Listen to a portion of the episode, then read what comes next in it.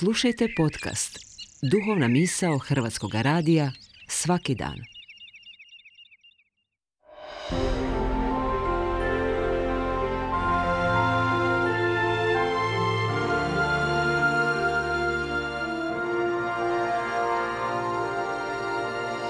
Duhovna misao. Urednica je Blaženka Jančić.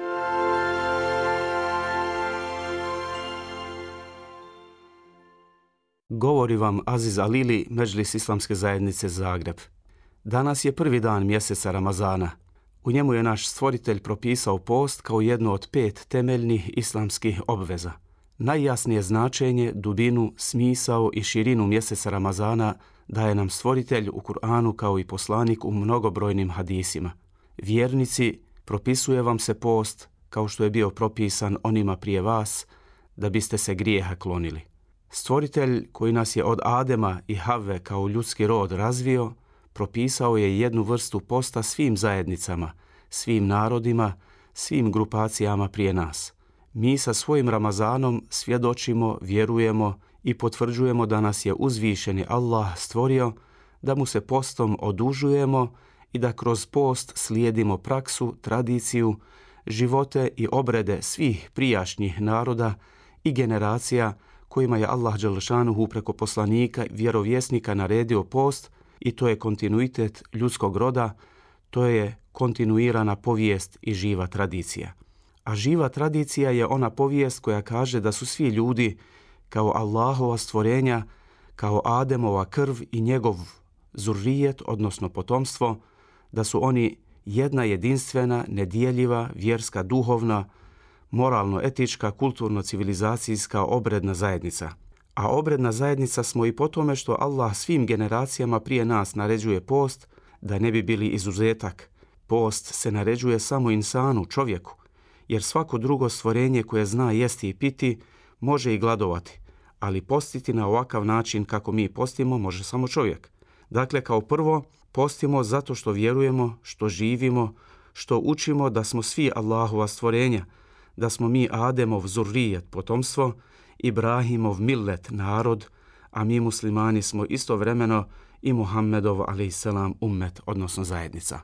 Također, posteći izvršavamo središnji, treći šart Islama, kako bi nas Allah Đelešanuhu postom učinio i pomogao da nam bude energija, nafaka, da nam bude vjera i snaga, da nas ojača, hrani, brani, oživljava i očvršuje našu savjest. Post je najveća, najjača, najsnažnija i najmoćnija duhovna hrana. Post je hrana ruha, odnosno duše. Ruh koji u nas udahne Bog preko meleka, hrani se, puni, brani i osvjetljava postom i učenjem Kur'ana koji je objavljen u Ramazanu. Ramazan sa svojom temeljnom ustanovom postom zahtijeva maksimalnu samosvjesnost – ne može se u Ramazanu biti nesvjestan. Kao što se ne može nesvjesno postiti, ne može se biti gladan i ne znati da ste gladni. Ramazan je mjesec vrlo izraženog ustroja ljudi u toj svakidašnjoj životnoj praksi koja je uvjetovana postom. Uz Ramazan sve poprima pomalo drugačiji, ljepši karakter. Post je ustanova koja svjedoči bitnu istinu da je vjera nešto što se prvo događa u čovjeku i između čovjeka i Boga. U postu se ne može lagati. Kad kažemo da je Ramazan prilika da osjetimo jedni druge, zapravo ističemo jedan socijalni ideal ne samo Ramazana, već i Islama. U našoj tradiciji Ramazan je mjesec koji oslobodi više pozitivne energije nego svi drugi mjeseci, smiri napetosti i nesporazume među ljudima.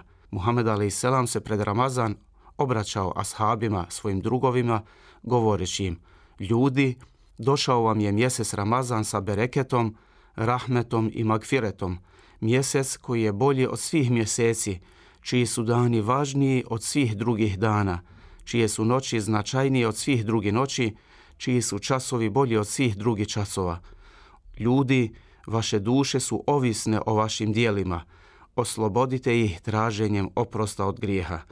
Niko nam ne može potvrditi da ćemo do godine živi i zdravi dočekati mjesec Ramazan. Zato postimo ovaj Ramazan kao da nam je posljednji. Neka nam je svima Ramazan i šerif Mubarek Olsun.